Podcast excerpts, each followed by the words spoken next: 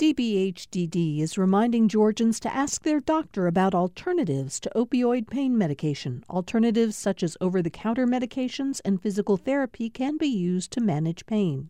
More information at opioidresponse.info.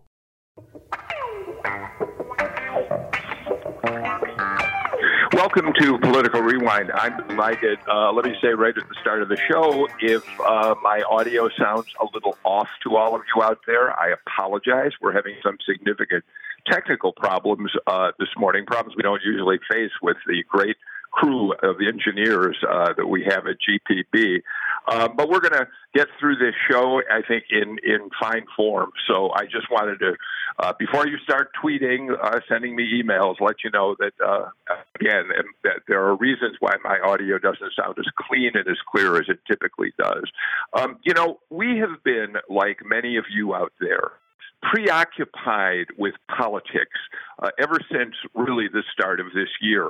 Uh, the runoff election took up a great deal of our time. Uh, former President Trump's efforts to overturn the outcome of the election uh, did as well. But now a new president is in office. Donald Trump is back in Florida. Jon Ossoff and Raphael Warnock are the state's two newest United States senators. And in all the time we've spent talking about the um, the political situation in the state, we have not spent the kind of time that all of us on the political rewind team have wanted to do about what's happening with the virus. And so today we're going to do just that with a terrific uh, panel of participants. Uh, let me start, though, by setting the stage for the conversation. Our, our show is pretty well timed today because it was just one year ago yesterday that health officials in the state of Washington uh, identified a traveler who had just come home from Wuhan, China. He sought treatment at an emergency at an urgent care clinic just north of Seattle he came in with a fever. He was feeling uh, fatigued, and people quickly identified him as patient zero in the United States, the first confirmed coronavirus case. What's interesting about that, if you go back to January 20th and the days after it in the year 2020, is that at the time, public health officials um, were somewhat reassuring. They said they believed the risk to the public was still low. They cautioned that more cases were likely to come. And that, of course, is what happened. Uh, now, nationwide, we are at 24 plus million cases and over 400,000 deaths, tragically. So that's the national stage. Um, but before we talk more specifically about Georgia, another reason that this is an important day to be having this conversation is that on his first full day in office today, uh, President Joe Biden is going to kickstart his coronavirus strategic plan. He's got a number of goals, including efforts to protect workers and students. He wants to create an equitable distribution of the vaccine and treatment uh, to uh, to all Americans, minorities, as well as all others. He's going to institute a national mask mandate for federal workers and he has um, said that he is going to dramatically step up uh, distribution of the vaccine and of testing, and we're going to watch how all of that rolls out in the weeks ahead. So we'll talk a bit about both what's happening on the national stage and what's happening in the state of Georgia. Um, Kevin Riley, the editor of the Atlanta Journal Constitution, who is my Thursday partner on the show, is one of the people, unfortunately, who we cannot communicate right now with, uh, but we'll hope that he is able to join us at some point fairly soon. In the meantime, uh, we have with us um, Keren Landman. Uh, she is a physician, an epidemiologist, and a medical journalist. Dr. Rodney Lyn, he is the interim dean of Georgia State University School of Public Health. Um, both of them, of course, have been frequent uh, panelists on the show in the past, and we're glad to have them back. And we're welcoming for the first time AJC reporter Scott Trubey, who's been part of the team at the Atlanta Journal Constitution, which has been covering the virus here in the state. So, thank you all for being with us. Um, Scott, let me begin with you because you filed a story this morning that gives us a pretty good look at where the virus stands right now in Georgia. Just give us some of the details of uh, what your reporting showed. Sure. Um, so we got a hold of the last uh, coronavirus task force report under the Trump administration. Uh, data through Friday showed that we were uh, ranked sixth in the nation for the rate of new corona, coronavirus infections last week. We were 14th in the nation for the rate of new coronavirus deaths last week, up from 43rd a week earlier. And uh, basically, our rolling average right now of new confirmed and suspected cases is, is about 7,800. Uh, that's uh, that's down from the peak. We we peaked, it appears, at about January 11th uh, at about 9,800 per day, but it's still extraordinarily high, and uh, obviously our hospitals remain um, taxed, uh, and we are now seeing that wave of death that we expected from this surge in cases. Yeah, uh, Keren, I, I was um, the, the number of deaths in the state and the fact that we suddenly have had such a surge of them is obviously deeply concerning, Keren. Yeah, it really is. It's not entirely unexpected. Um, you know, when people congregate together, um, as they often do around holidays, and um, when when the weather is very cold, um, you know, we see more transmission, um, and that is um, that is certainly what we have been seeing uh, over the last couple of weeks, but um, or three weeks, I should say. But yeah, it does seem like there is a, a slow in the increase, and that is. Um, a small hint of hope that uh, we may be on the way down. I would um, I would just caution, though, that that doesn't mean that anybody should let up on any of the good social distancing measures that they're taking. You know, um, one of the unfortunate features of um, of this sort of unrestrained spread that we've seen is the emergence of um, variants of the virus that may be more easily transmissible. Um, and a little bit of growing concern that some of those variants might not um, be preventable by the vaccine. So we really need to keep on um, uh, the pressure to reduce the spread of the virus, and that means continuing lots of social distancing measures, mask wearing, and you know, I think we'll talk about this, but I'm hoping a lot of that will be facilitated by some of the initiatives in Biden's national strategy. Yeah, we will. We will, of course, talk about all that. Uh, Rodney, give us your initial impression of the uh, the status in Georgia right now. Well, I mean, I, I would just um, first, uh, you know, make the point that we're at near all-time highs for cases, hospitalizations, and deaths, and in some ways, I think um, I hope this isn't so, but you know, it's easy to become numb to these numbers. Um, you know, we're, we're talking about a potential uh, decline in cases and hospitalizations, but decline from what point? I mean, we are at such a place relative to where we were two months ago, six months ago, and, and so on. I, I just want to, you know, make a, a, point of talking about the acceleration of the pandemic, so that it, it's clear why it's important what Keren just said in terms of wearing masks and social distancing. The first 100,000 deaths that we had in this pandemic occurred uh, between February and May. That was May was the the, the, the, for the over those four months we had 100,000 deaths. The second 100,000 took another four months to September. The third 100,000 took three months to mid-December, and this 400,000 has only taken five weeks. Um, so, you know, this should be a real, uh, you know, cause for alarm, and it really demonstrates the exponential spread that we can have uh, when when this virus really starts to to, to move quickly and, and people are gathering and, and, and so on, as happened over the holidays. So, there's a lot of work to do, uh, and you know, the Biden administration has their hands more than full in, in, trying to uh, turn these numbers in the right direction.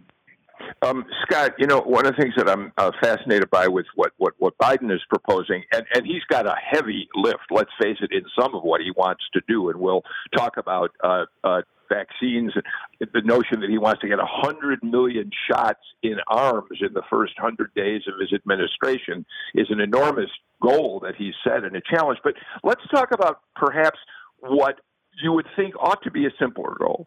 He's he's setting today a 100 day mask challenge, suggesting that if all Americans would just for the next 100 days and only 100 days wear masks, he believes that uh, mitigation of the virus would be made a bit easier.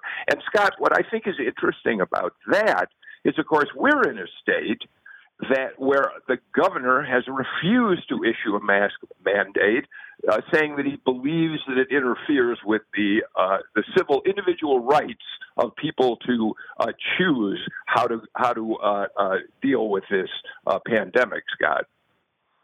Well, that's right. Um, the the governor has said that.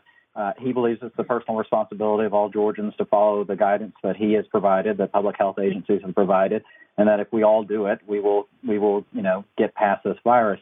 Unfortunately, we're not all doing it, um, um, and there has been research that has shown that uh, states that have mask mandates uh, have a better compliance record than states that don't. Um, right now, Biden uh, last night signed an executive order to mandate uh, masks on federal property and in some some other limited circumstances. Uh, Biden probably can't do a national mask mandate, and it is up to the states to uh, and, and localities to to do those kinds of mandates. Um, but the bottom line is, we know masks are effective. They're not perfect, but part of an overarching, uh, uh, you know, personal protection strategy, social distancing, wearing a mask when you can't distance, uh, avoiding uh, congregate settings indoors. We know we can uh, blunt the spread of this virus. Um, but right now, um, the governor has shown no appetite to to mandate anything related to masks. Um, you know, Rodney and, and then Keren, both of you, please weigh in on this. Um, I, you know, I think at a certain point we need to stop talking about Donald Trump. He is now the ex-president. He's gone to Florida, and and and there's only so much more we want to talk about his administration. But in the context of uh, where we stand with the virus right now, unfortunately, I think we do have to talk about him. And here's the context in which I was thinking about that, Rodney. Uh, Donald Trump uh, was largely responsible, along with many of his Republican enablers, for creating a situation in which mask wearing became a partisan issue.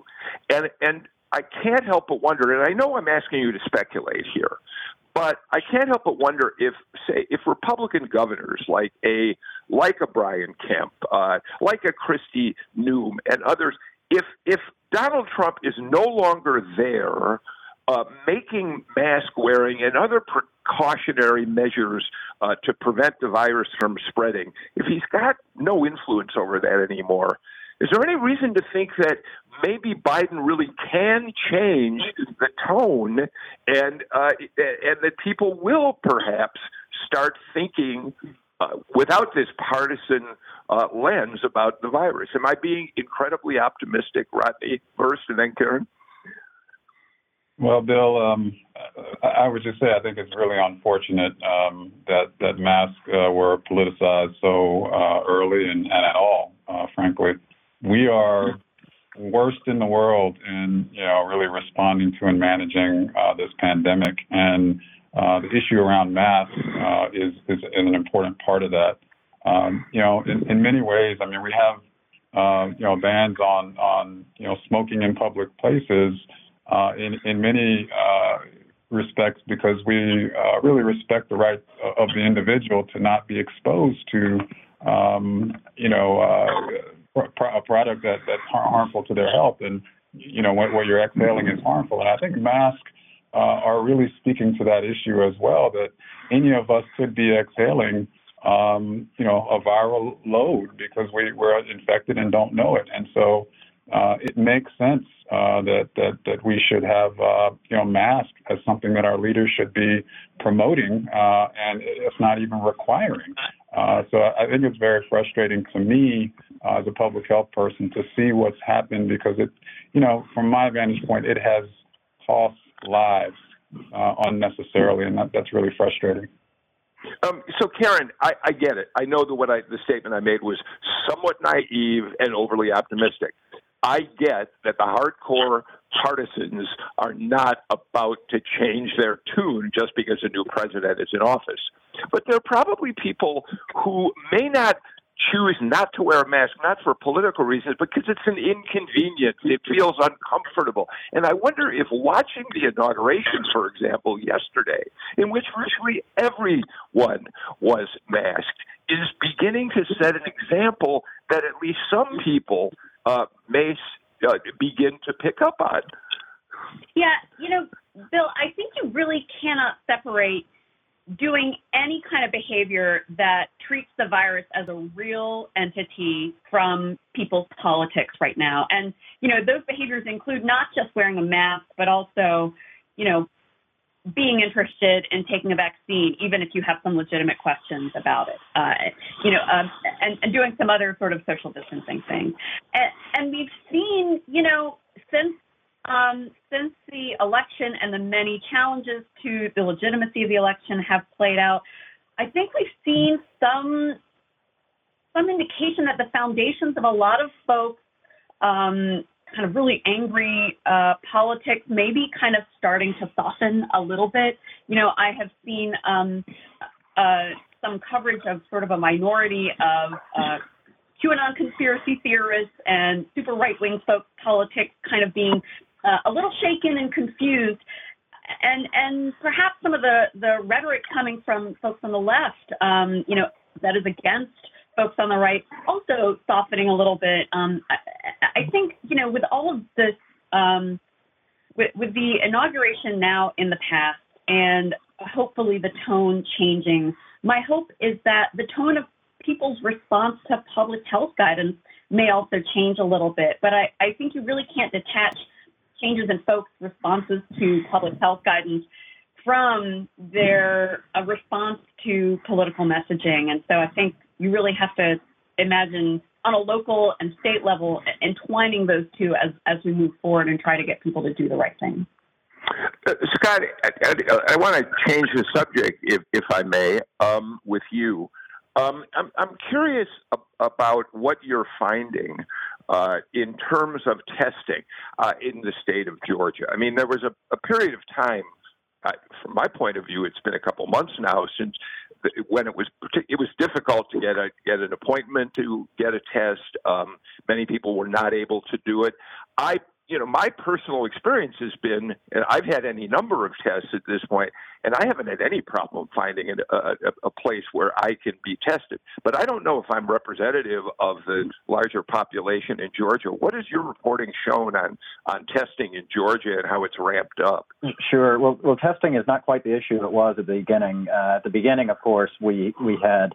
Uh, contrary to the uh, former president's uh, uh assertions, if you wanted the test, you could get it. You could not. Uh, that was early on in the pandemic. Um, through uh, through the spring, the state built capacity, enlisting the National Guard and Augusta University to ramp up capacity until the private sector and the public health labs in Georgia could could take on more of that burden. And then they kind of rolled off, and public health, um, you know, uh, and private providers have basically been the backbone of our testing uh, infrastructure since then. Uh, that said, though you can get an appointment, you can get tested uh, relatively easily and get results within two or three days. It's still not enough. Uh, you know, we, we have a, a test positivity rate, at least of the uh, the PCR test, the gold standard test, that's in the double digits right now. I think it was about 13, 14 percent yesterday. You know, that's almost triple what it needs to be. It needs to be more about five percent or even two percent to make sure that we are covering the full landscape of of uh, of people out there uh, to to capture pre-symptomatic spread, asymptomatic spread. I mean, to to uh, to Rodney's point, I mean, if you don't know you have the virus, you may be asymptomatic or pre-symptomatic and are going about your day and inadvertently spreading it to people. We don't have a testing infrastructure right now that sort of proactively tests people. People have to choose to make an appointment and then they go and get a test. And usually they do that when they feel sick or they feel like they've been in, a, in an exposure situation um, from public health experts I've talked to, you know, we need a broader based testing strategy than that. Some of which is is proactive in the sense of I go somewhere, you know, or if I, I leave my house, I get tested, you know, uh, uh, just sort of as part of my routine, and to capture some of these pre-symptomatic asymptomatic uh, cases before they've had a chance to spread to other people. Um, I want to ask a very fundamental question. Is one that I have not known the answer to, and I think maybe some of our listeners are curious about it too. Uh, Rodney, the PCR test Scott just described as the gold standard test, as opposed to the rapid response test, I frankly don't. I've never had anything but a rapid test uh, at an urgent care center where I go, and I apparently am taking a test that's less reliable. I don't know the difference. I'm not sure our listeners do, Rodney. Right. Well, uh, Bill, the, the rapid test is, you know, uh, just what it says. We refer to this as an, an antigen test, and um, it's giving you a result uh, right on the spot. The, the PCR test is actually taking a specimen. Uh, there's, you know, high-tech equipment that's uh, spinning and really examining uh, the contents of that specimen. and the more they spin it, the more sensitive and accurate, you know, well, it becomes in picking up vi- viral particles. Uh, so there's an optimal uh, amount of spin that they, they put on these samples. But you know, you're right. The PCR test, which can be saliva or can be a nasal swab, is the most reliable. It's the gold standard, uh, and that's what uh, you know is recommended. The, the antigen or rapid test uh, is also a useful tool. Um, one of the things that we, you know, uh, increasingly, uh, you know, know is that the, rapid test is not as accurate, and now where uh, there's some potential suggestion that it may not capture uh, some of the new variants uh, uh, of the virus as well as, as a PCR. So, um, you know, the, the, PCR is really what you want, though there is a often a delay in getting the, results, which is a uh, the challenge. So you know you, you're balancing speed of result with um, accuracy. Uh, so so both have a role. Um, I would just add to what Rodney said that the antigen test is great if you have symptoms, but if you do not have symptoms, it is much less great. So um, for asymptomatic testing, the PCR test is really um, probably the, the better choice. All right. Um, in a few minutes, uh, we have to take a break. Uh, and, and, after that, I really do want to talk about uh, the vaccine and, and just what so far seems to have been an abysmal rollout nationally, and Georgia's suffering uh, as well, uh, whether through mistakes being made here or just uh, the problems at a national level. I'll let, let, the panel talk about. But but before we move past where the virus stands today, Rodney, one of your areas of expertise at Georgia State is in looking at the challenges of, of disparities, uh, health disparities uh, in this country. And it, it, it just yesterday, uh, the Journal of the American Medical Association uh, published a study which shows us what we basically already knew, but is is always also worth emphasizing. And, and here was the introduction to that study. The disproportionate burden of coronavirus disease on minority populations in the United States is well established. The latest data indicate that age adjusted mortality rates among black and Hispanic populations are 3.6 and 3 point times two times higher than for non Hispanic white populations. This difference translates into almost 30,000 excess deaths among black and Hispanic residents in the United States, a figure expected to increase substantially in the coming months, even under conservative modeling assumptions. That is a breathtakingly uh, troubling uh, paragraph, Rodney.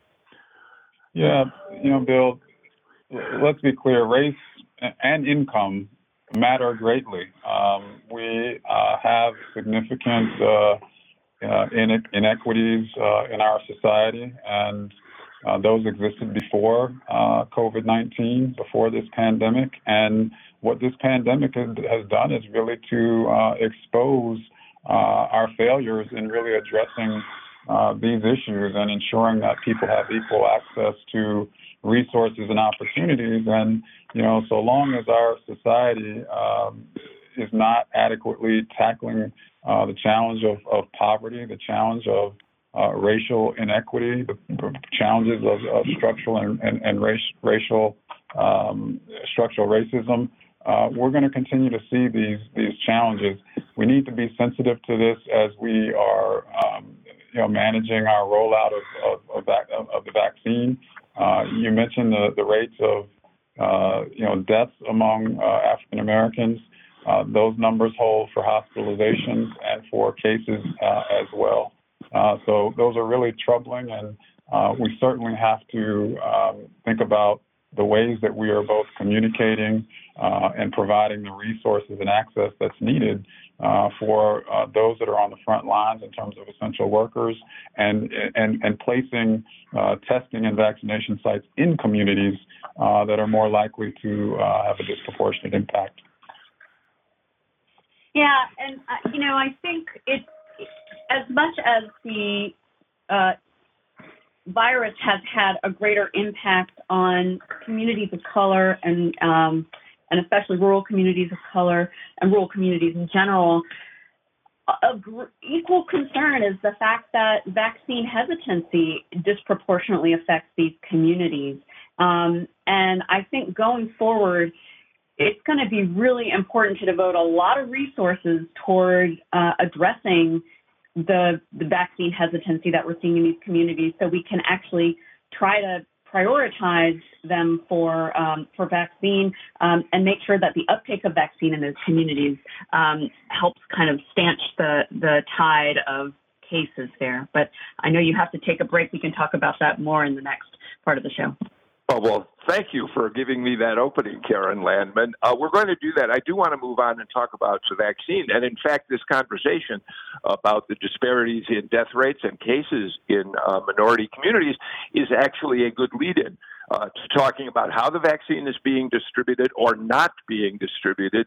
Uh, we'll get to that and a lot more as we continue on today's Political Rewind. Thanks for listening to Political Rewind. If you like this show, you'll also like Georgia Today. It's a daily podcast from GPB News, bringing you compelling stories and in depth reporting that you won't hear anywhere else.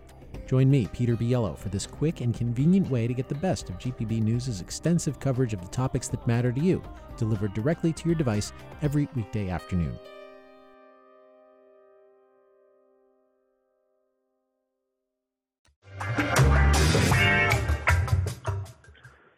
Welcome back to Political Rewind. Just to remind you, we're having some technical difficulties, which means that Kevin Riley, unfortunately, we cannot bring him into the uh, program today, which is unfortunate because the AJC has done some outstanding reporting about the virus in Georgia. Uh, fortunately, we are joined uh, by one of the reporters who's been covering uh, the virus for the AJC, Scott Trubey.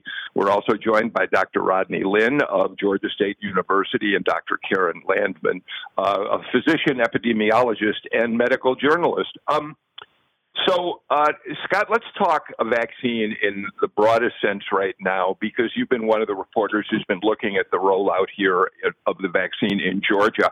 Let me just uh, uh, quickly point out that uh, the New York Times is one of the many uh, publications that's been tracking the distribution of the virus so far. And uh, as of, I think this is yesterday, uh, they say that uh, some 16.5 million shots have already been given across the country, uh, and 36 million doses have been distributed. Um, so we'll talk though more specifically about Georgia. Georgia is on the low end, Scott.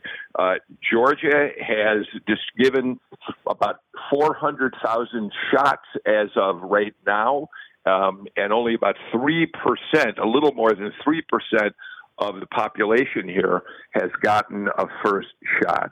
Um, Scott, how would you characterize, I'll let you put it in your words, the rollout of the vaccine in Georgia, first in terms of numbers of people who are getting it, and second in communication about what you need to do to get the shot. Yeah. Uh, one quick clarification. Uh, Georgia Department of Public Health this morning uh, reports that they're at about 535,000 vaccine doses administered. So there, there is, it's a little bit better than what the New York Times has this morning, but but obviously Georgia's in the near the bottom of uh, getting doses into arms. Uh, the bottom line is, I mean, the, the the the we're measured as all states are measured by per capita distribution, and we're not doing as well as other states. Um, part of that is um, uh, you know, there were we don't have a great public health infrastructure in local communities and counties. They're they're strapped right now. They're doing testing. They're doing other diseases. They're doing now vaccine distribution. That's part of the problem. Um, we we also know that you know we're we're kind of undercounting how many doses we've given because we have an antiquated reporting technology uh, called GRITS through the state of Georgia, which uh, has been a uh, providers have had a devil of, of a time uh, reporting their numbers. So that's kind of setting us back a little bit too in terms of what is actually appearing uh, uh, and reporting nationally. But the bottom line is we're just not getting enough shots into arms. Um, and you know we we do I do think we can do a lot better. Um, but uh, it's going to take more resources and it's going to take more money. And uh, the governor's going to have a press conference later on this afternoon. Hopefully, we'll learn a little bit more about what their plans are.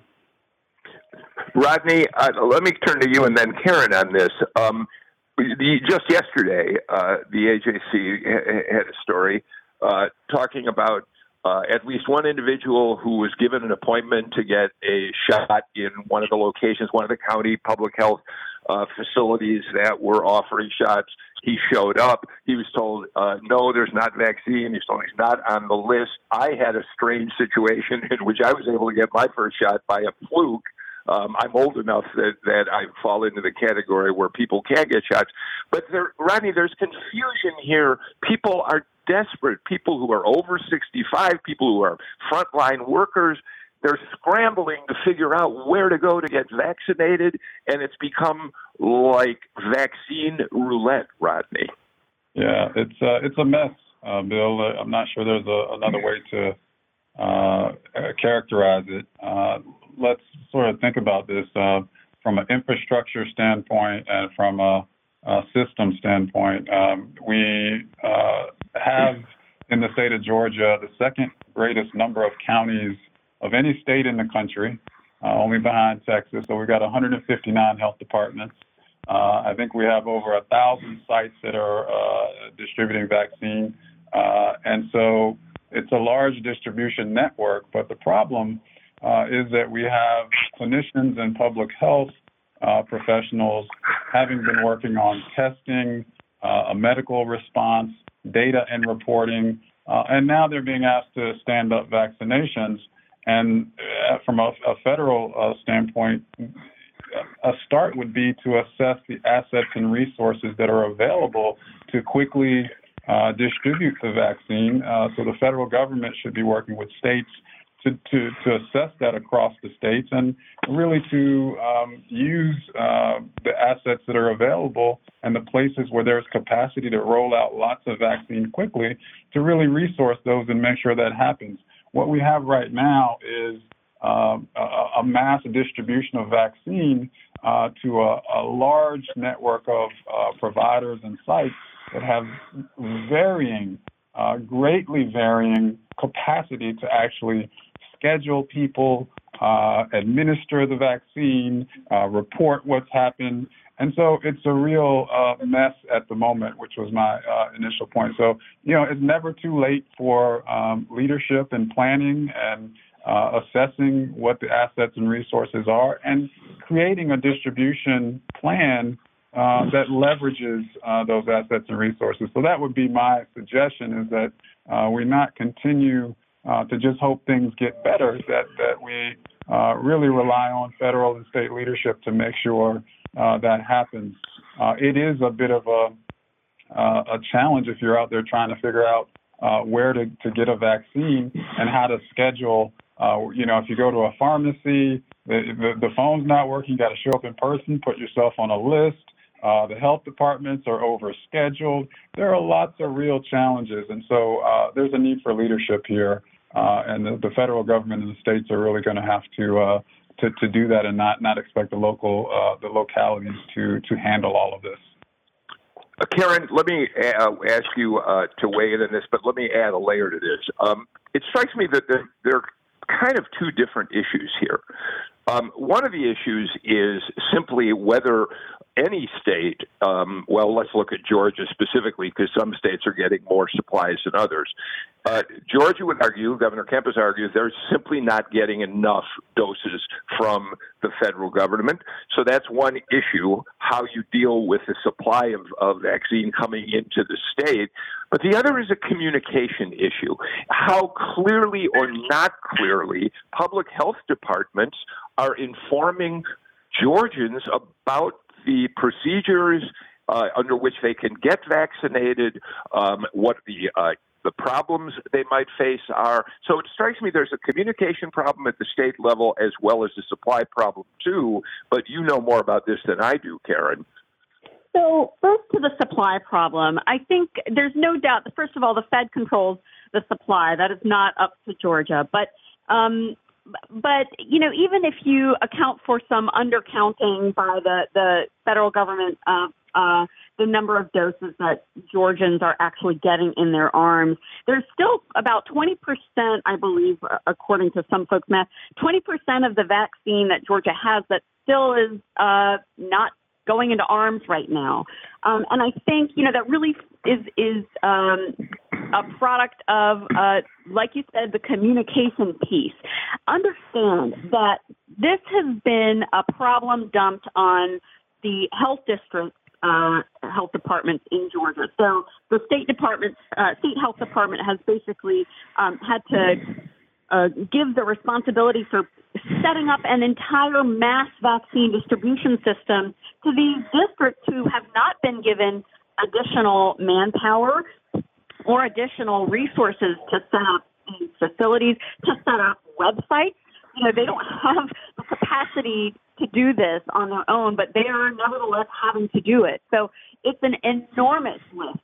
I, I would take a, some hope from uh, the part of the, the national strategy that recommends deploying the National Guard and uh, potentially a public health service corps out to these um, districts, uh, not just in Georgia, of course, but nationally to help support um, local health departments in, in doing this work, but asking them to do it without any additional support. And you'll note that Toomey in her um, in her testimony before the joint appropriations hearing the other day at the Georgia legislature um, didn't ask for an increase in the uh, health department's budget. So there's no additional funds even being asked for in the future to do this. Um, so it's really an enormous ask um, to be able to do this all by themselves. Um, Scott, I, I, I, don't know that it was your, uh, your byline on this particular piece, but not long ago I was struck by an, uh, by a couple of sentences in an AJC article about uh, vaccine distribution in the state. Quoting a public health, a state public health official, uh, the comment was, and this was just a couple weeks ago, we're thinking about setting up drive through locations where people can be vaccinated.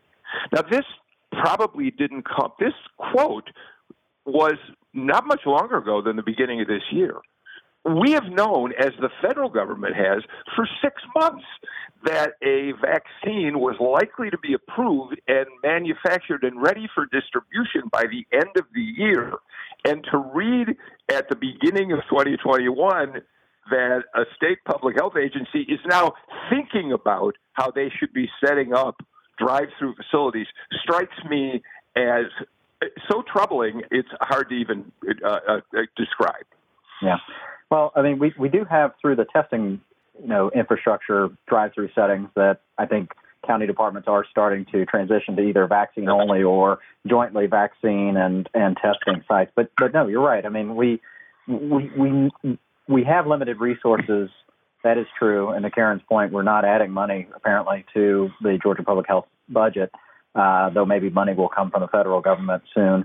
Um, we could have had a more creative rollout uh, to to jointly handle testing and vaccine, we could have surged with the National Guard.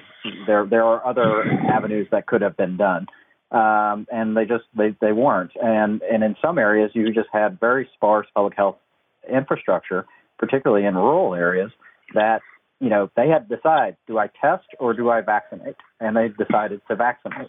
And and I sympathize with those departments because they did not have another choice. And I would, thank you. Um, I would also say, you know, we're talking about this as though the sole purpose of uh, local and district health departments is to do COVID work, to do the testing and vaccine work. In reality, they do so many other things. Not only do they do you know, respond to local public health issues, but they do a huge amount of administration of WIC, the Women, Infants, and Children Nutrition Program. They do a lot of HIV testing and treatment, TB testing and treatment, STD testing and treatment. All of these things, uh, you know, they're trying, many of are trying to maintain these activities, but they're all falling by the wayside as people are being marshaled into this um, this effort to deploy vaccine and testing at the same time. But again, they do not have the manpower and resources to do. Yeah. Uh, one thing I was struck by is, you know, I think it was, uh, um, I think it was Fulton County. I mean, they they got a few hours notice that that uh, they were going to be uh, expanding, you know, testing to include more people, and then suddenly had to, you know, set up a, a, an appointment scheduling apparatus and and testing and vaccination sites. So, you know, it's it's been a mess of a rollout, and and um, you know, one thing we haven't seen. I mean, yes, the governor has done uh, press conferences with Dr. Toomey, and and and they've, they've they've gotten the messages out there. But there's not been a, a, a an overarching public health messaging campaign that's on billboards and in television advertising and web advertising and, and Facebook. Uh, there just hasn't been a, devote, uh, a devoted effort to to that that would um, that would help clear up some of these issues, whether it goes back to testing or now into to vaccination. Yeah, I just want to you know emphasize uh, or add weight to what Keren and, and, and Scott are saying here. What we're really doing is asking the people in the trenches, the people on the front line, who are, are, are doing the hard work every day, taking the fire as it as it were. Those cannot be the same people that are developing the overall battle plan. It just that's not going to work. Um, there's not the capacity to be on the front line and thinking about the larger system uh, of distribution. Uh, as I said before, there's got to be an assessment of the assets and the resources, and then the infusion of the support to stand up the sites and and roll this up much quicker quicker than it's happening, and to communicate with the public, um, you know, much more effectively about where to go, when, who's eligible, uh, that kind of information. So uh, we've got a long way to go here. I, I, have got to get to a break, but but I want to thank all three of you for pulling me back. I think from the cliff a little bit here. I, I, I think I uh, sound kind of awfully critical about uh, how how the county public health departments are handling all this, um, and and maybe to some extent for for some good reason. Uh, but but I, I thank you for reminding me that they have a lot to do uh, that there is not, number one, until Biden rolls out his plan, a coordinated federal response that gets more money out to states to be able to pay for these, uh, for vaccinations and other aspects of COVID work. Um, we, we have not so far uh, seen a coordinated, I don't think, uh, a state ability to get everybody on the same page. So so thank you for reminding me that uh, this is a much more complicated problem. But I do think I represent sort of a feeling of frustration that a lot of the people in our listening audience uh, have right now. And maybe this is helpful to them to take a deeper breath and see what happens next. All right, we got to get to a break. We'll be right back with more on Political Rewind.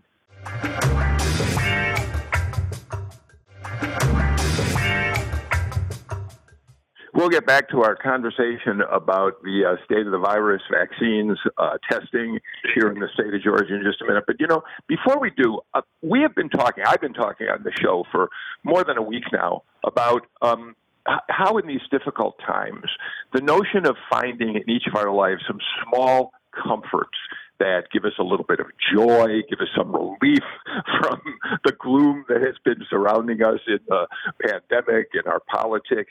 And we've encouraged you to send us the small comforts that you are turning to. And um, I always run out of time at every show to be able to share any of what you sent me. So before we finish up talking about COVID, at least today I want to read you one small comfort that I got as an email, and you can email me. Uh, just my email address is b n i g u t g p b. You can also call us and leave a voicemail at four zero oh four six eight five 2426. Tell us your name and where you're calling from. But here's just one of them. Carol Schneier said, I thought this was great. My small comforts come from home improvement projects while listening to Political Rewind and other radio news. During the late summer, it was the RBG floor, laying quarry tiles in my great room during uh, Ralph ba- Ruth Bader Ginsburg's, uh, Ginsburg's funeral arrangements uh, and about the replacement for her on the Supreme Court. During the fall, it was election timber, cutting up down trees from Tropical Storm Eta and pulling privet in my yard. And during December, she said it was the runoff wall bin, building a small cupboard to hold gloves, hats, and a scarf. So we thank you, uh, Carol, and I'd love to hear from more of you.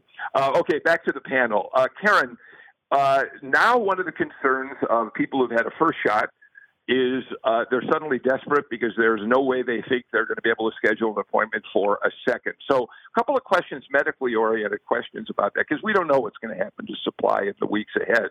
Once you've had, I think I'm right, the Pfizer vaccine, the first shot, 21 days later, you need the booster. Uh, Moderna, it's a 28 day uh, period. Without regard to whether the uh, they're going to get their supply can you are they talking about mixing and matching? If people don't get the second shot within a reasonable period of time, are they not going to be protected? I mean, Keren, there are lots of medical problems that I think we haven't had enough time to study and get data on, have we? Yeah, I, I have not heard anybody endorse mixing and matching. Um, and, but honestly, I'm perhaps not as up to date on that piece of the conversation as I could be. I think, um, you know, it certainly has not been tested. Uh, so I, I, think any mixing and matching would really be uh, uh, an experiment in vivo, which is not not what we really want to be doing right now. I, I, I, um, I am hoping that under the new federal plan, um, that there will be a, a, great ramp up in production um, using perhaps uh, the the uh, I forget the exact name of it, the Defense Production Act, um, that that that we will be able to pour new resources into ramping up the amount of vaccine that becomes available to states, um, so that people can get the their second vaccine at, at, of the same brand as uh, as the original uh, vaccine they got. There was good coverage yesterday in the AJC of um, concerns about getting a second appointment, that a lot of people were not made a second appointment um, after their first appointment. And people do need to get that second dose in order to have really a, a protective immunity from the vaccine. For it to really work, you need that second dose. Johnson yeah. and Johnson hopefully will be rolling out um, some data that uh, prove their vaccine it has high efficacy in the next few weeks, and um, that would mean that a single dose vaccine would be on, available on the market um, a few weeks after that, as soon as FDA approves it. So, you know, I think there's hope that this will be simplified in the future. But for now, I would say get a second dose of the same vaccine that you got a first dose of for full protection. Yeah, I think Keren is right, and I, I would, you know, just just add here that, um, you know, with a second dose, we're looking at 90 to 95 percent, you know, uh, effectiveness if there's no second dose, for instance, the Pfizer um, vaccine is uh, roughly about 50% effective. So, you know, um, that's still significant. Um, uh, we, we want people to get a second dose, uh, get it uh, when they are supposed to get it. Um, but, but there's going to be some protective effect, uh, even if that doesn't happen. Um, I, I, I want to be clear that uh, we should do everything to make sure people are getting their second dose in a timely way.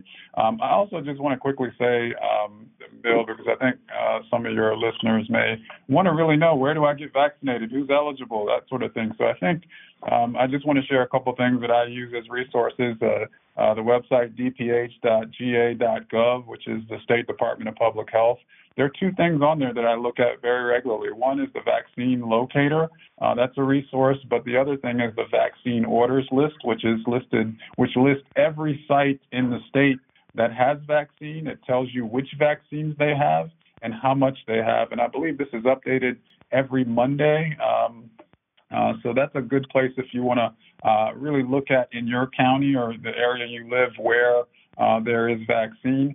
Uh, how to schedule is going to vary from place to place.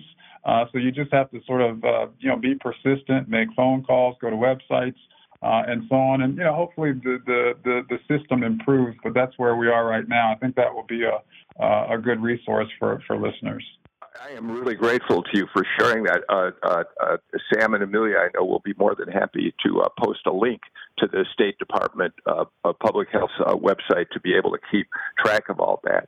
Um, Scott, you, you mentioned that the governor's holding a news conference later on this afternoon reporters don't like to tip their hand about what questions they're going to ask uh, elected officials, but what are the most pressing questions you imagine reporters, in terms of the COVID uh, crisis, should be asking the governor this afternoon?